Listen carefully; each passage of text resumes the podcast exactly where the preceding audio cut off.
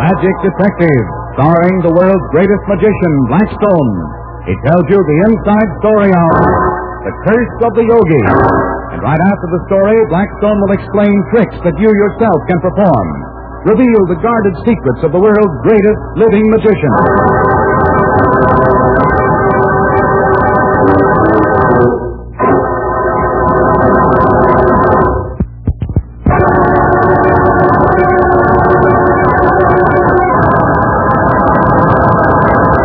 Now stand by for Blackstone, the magic detective.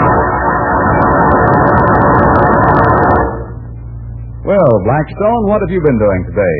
Rhoda and I have been rehearsing a new act, Don. Oh, quiet, Agmar. What was that bell? Oh, that's just Dagmar.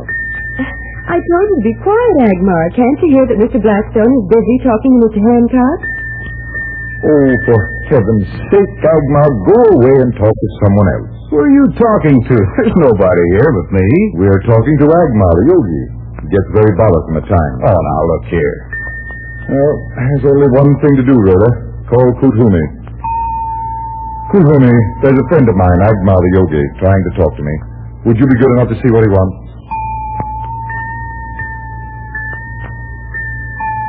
Oh, now look, will one of you please break down and tell me what those bells are? Why, Don, didn't we introduce you to Agmar and Kuthumi? How very rude of us. What's going on around here? Rhoda, Hmm? maybe we'd better take him out of his misery before he explodes. Okay. Take it easy, Don. Blackstone will tell you how we first met our friends, and then you'll understand everything. Well, I certainly hope so. Well, this all happened a year or so ago, Don. One day, Rodney Millbrook, the teller in one of the banks here in town, went to see Professor Kalgar, a mystery. There it is again. You've got to help me. It's haunting me. My dear man, you will have to tell me what it is that is bothering you before I can help you. The bells. The bells. The bells? Those bells. You hear them, don't you? I hear nothing. I'm going mad. I can't stand this. They've got to stop, I tell you. They've got to stop. My friend, I think these bells are the call of Agma, the yogi. Agmar. Yes. He comes to people who have some crime on their souls, to people who have not confessed their sins. I've done nothing. I swear it. But the yogi knows, the yogi knows. I haven't done anything. I haven't. Confess, my friend, and the bells will leave you. Confess. But I haven't done anything. Leave me now. And when you are ready to make your peace with the yogi and with the world, come back to me. Until then, you will hear the bells of Atma calling to you.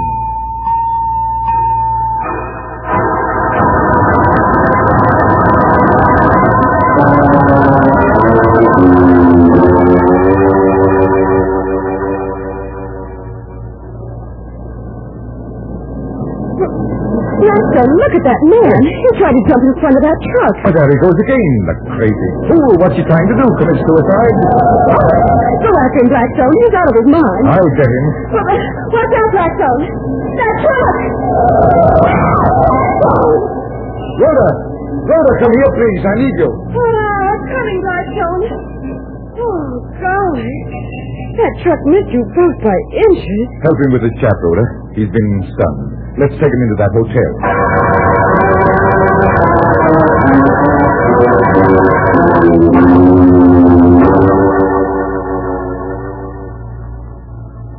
Well, my friend, you feeling better now? Yes, yes, thank you, sir. Look here, maybe I can help you. You were trying to do away with yourself first. What if I was? It's my life, isn't it? Hey, that's no way to talk to a guy who just saved your life. I can't stand it anymore. Those bells ringing all the time. I can't sleep. I can't think. What bells? Now, what's the use of talking? You wouldn't be able to hear them. You wouldn't believe me if I told you. Blackstone, the guy's nuts. I heard that. Maybe I am crazy. Maybe I've lost my mind. If I haven't, I, I will lose the tune. I can't go on listening to those bells night and day. Do you hear those bells now? I always hear them. For over a week up. Wait. Do you hear anything? I don't hear a thing. Nor I. Do you? They stopped. The bells have stopped. Suppose you tell me about them. I'm a bank teller. I've never done anything wrong in my life. And then last week, something funny happened. What was it? I was walking across the street after leaving work, and a man came running after me with a $50 bill. He said I dropped it. I hadn't. I never had a $50 bill in my life, except in the bank, of course. And what did you do? I made him keep it. It wasn't mine. I wouldn't have thought anything of it, except that the same thing kept happening. Hat check girls would find big bills in the band of my hat. Waiters would pick up bills and give them to me. And uh, then you started hearing the bell? Yes. And they kept ringing, ringing. Then I got worried. And I looked over my books at the bank, and I'm short. Terribly short. Are you sure you didn't just absent-mindedly pocket some of that cash? Uh, by accident, I mean? I don't know now. Maybe I did steal that money. Maybe I lost my mind and just don't remember about it. Have you told anyone about this? Not about the money. I went to Professor Kalka, though, about the bells. Professor Kalga. Yes. Who sent you to him? Who is he? I told Steve Channing about the bells. He's the teller in the cage next to mine. And he sent me to Kalka. And Kalga told you some story about your hearing the bells because you committed some crime? How did you know? And he said that you keep on hearing them until you confess? Yes. Yes, that's what he said. I couldn't do it. Not until I was sure that I... Now look here. This is what I want you to do.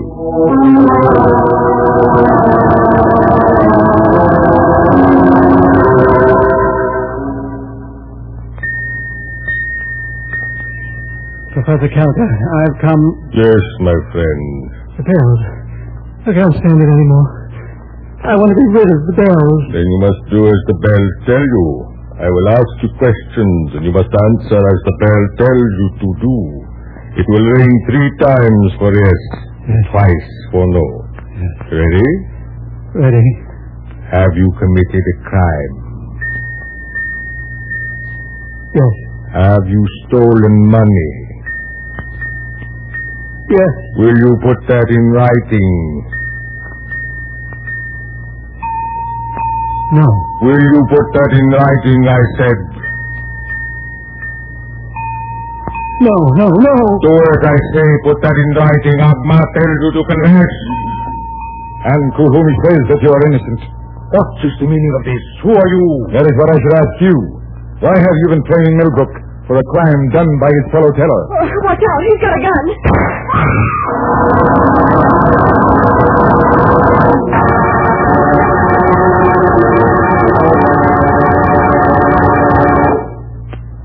Were you shot, Blackstone? No, Don, I wasn't. You see, the bell of Kuthumi saved me just as it saved Rodney Millbrook. Well, how did it save you? I had the deep voice bell hidden under my coat, while Rhoda had Agmar in that scarf around her neck. Calga always wore his bell and it tears him. And the bell in my coat that, that night saved me from being killed when Calga shot at me. The bullet hit the bell instead of me. There's only one thing I don't understand. How did you get into Professor Calga's room in order to save Rod? Oh, that was easy. While Rod was coming in and Calga was answering his ring at the door, Rhoda and I climbed up the fire escape and hid behind the curtain.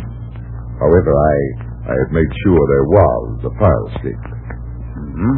So, another mystery was solved by magic. Uh, Blackstone, uh, what's today's trick? Well, it's going to be a cigarette trick. Uh, Don, uh, let me have that empty beverage bottle on the tray. Okay. Thank you. And here is the cigarette. I I place it down in the neck of the bottle. And now, what's going to happen when I let go? Well, the cigarette will fall to the bottom of the bottle. Not if you had the good old hocus pocus. Watch. Oh. Well, I never. The cigarette is staying right in the neck of the bottle. It only dropped a few inches. It, it's just floating in air. Well, now I've seen everything. No, you haven't, Don. Watch what happens when I snap my fingers. Well, the cigarette is coming up. Rising right out of the bottle. Another snap, and it stops. Now, when I say hocus pocus, it goes in reverse. It's sinking into the bottle again. Down, down. Stop. And hocus pocus, up. And up it comes. Up, up. Right up to the very top.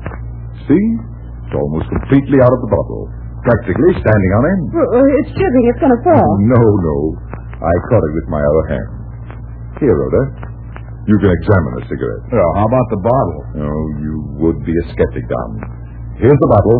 Examine it all you want. Ah, it's completely empty. Perfectly ordinary bottle. And a perfectly ordinary cigarette.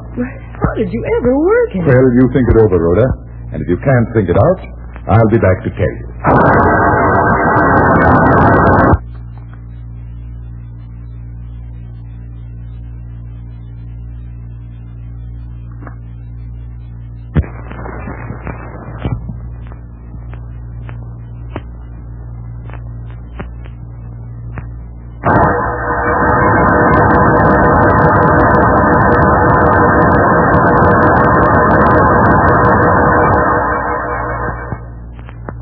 Oh, Blackstone, now what's the solution to the cigarette mystery? All right, Rhoda. Here. This is what did the trick. A piece of black thread. Yes. With one end tied around the head of an ordinary pin. And the other end wrapped around the button of your coat. Well, I still can't see how it made the cigarette rise. Well, you push the pin into the end of the cigarette. Now you're ready for the bottle. And you dropped the cigarette into it. Yes, but not the way you would think. The end you put into the bottle is the end with a thread. Well, how does that help? Then nobody sees the thread. Look closely, and you'll notice that the thread goes down into the bottle, attached to the bottom end of the cigarette. And then? When I move the bottle slowly away from me, the thread draws tight and acts like a lever. It pushes the cigarette up out of the bottle instead of pulling it. So the top end of the cigarette rises above the lip of the bottle. Exactly. When I take the cigarette and hand it to Rhoda, the cigarette comes off the pin. Why, so it does. I never would have noticed it. And when I hand the bottle to you, the pin simply falls away. Well, I never even noticed that. See? Here it is, dangling against my coat on the end of the thread you can't see. And we've been wasting all this time examining the cigarette and the bottle. What dope. Oh, you're not dope. It's just an exceptionally good trick, that's all. I'll say it is. I hope you like that trick, ladies and gentlemen. And until next time, this is Blackstone saying good magic and goodbye.